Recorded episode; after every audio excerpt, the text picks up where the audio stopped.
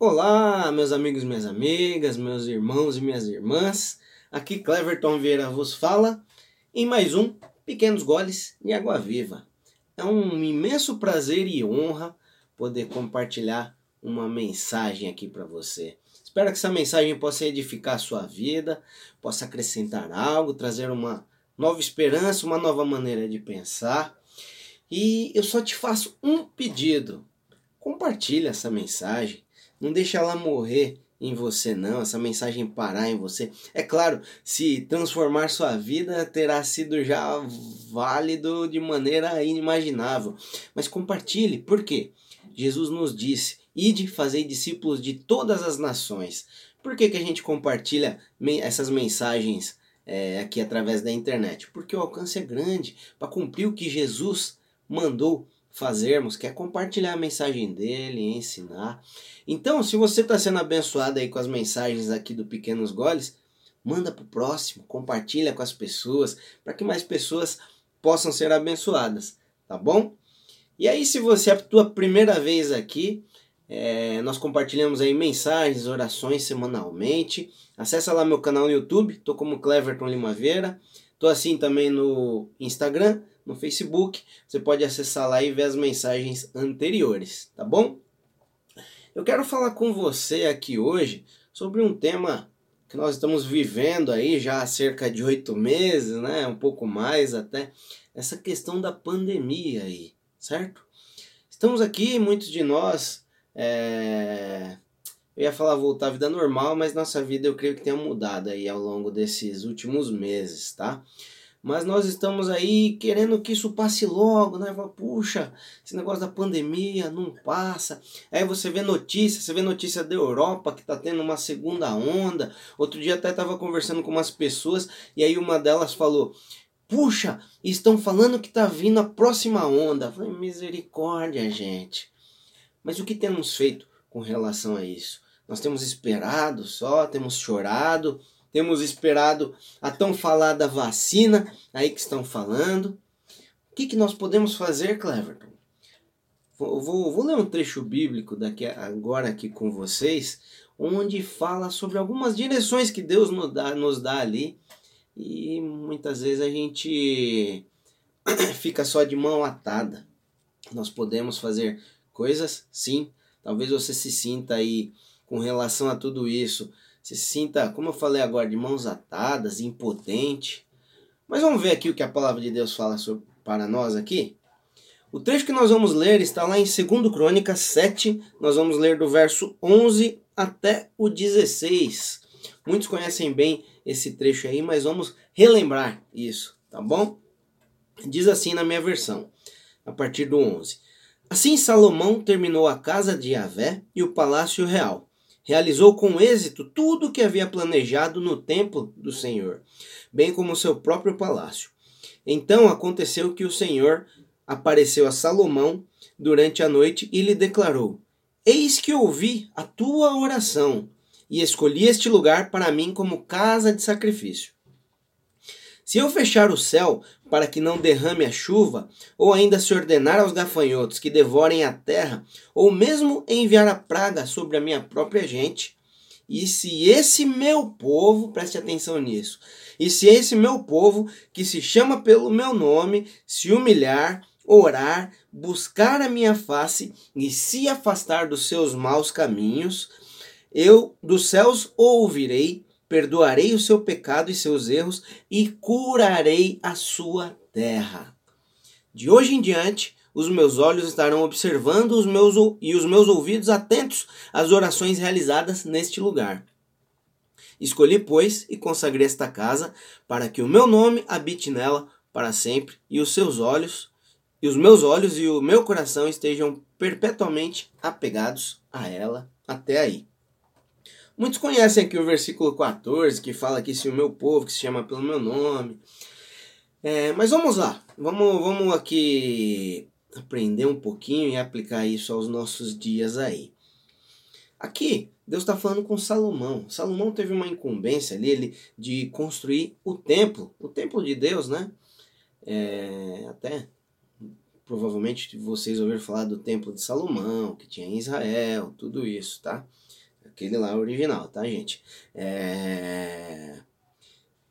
E aí, Salomão terminou ali de construir, tinha feito ali, como ele fala aqui, tudo, fez, fez com êxito tudo que havia ali no projeto, e aí Deus veio a ele e falou algumas coisas falou sobre aquele local ali, falou sobre aquele templo, que as orações que fossem feitas ali ele ouviria, certo? Ali, para quem não sabe, Salomão foi filho de Davi e ali, até certo ponto, ele pediu para Deus sabedoria e foi o que Deus deu ali abundantemente para ele. E aqui ele está falando do templo, construiu, e aí o Senhor fala que ouvirá, os, o, os olhos dele, o coração estarão perpetualmente apegados ao povo ali, aquela casa que era, ele chamava de casa de Deus, que era o templo. Vamos lá, talvez você esteja pensando, ah, e aí, Clever, é isso daí com os nossos dias. Mais tarde, isso daqui nós estamos lendo Crônicas, está no Velho Testamento. Mais tarde veio Jesus, e antes dele ascender aos céus, antes de, de ser pregado na cruz e tudo, ele anunciou aos discípulos ali é, que se aqueles que crescem nele, em Jesus, ele e o Pai viriam e fariam morada em nós. Ou seja, ali ele estava anunciando a vinda do Espírito Santo. Que se você vê alguns vídeos de algumas semanas atrás, eu falei sobre essa passagem. Aí você está pensando, e aí, Clever? Tá. Vamos lá, gente. Aqui ele estava falando do templo. Salomão tinha acabado de construir o templo para que Deus viesse habitar ali. E Deus falou que ouviria as orações feitas naquele lugar ali.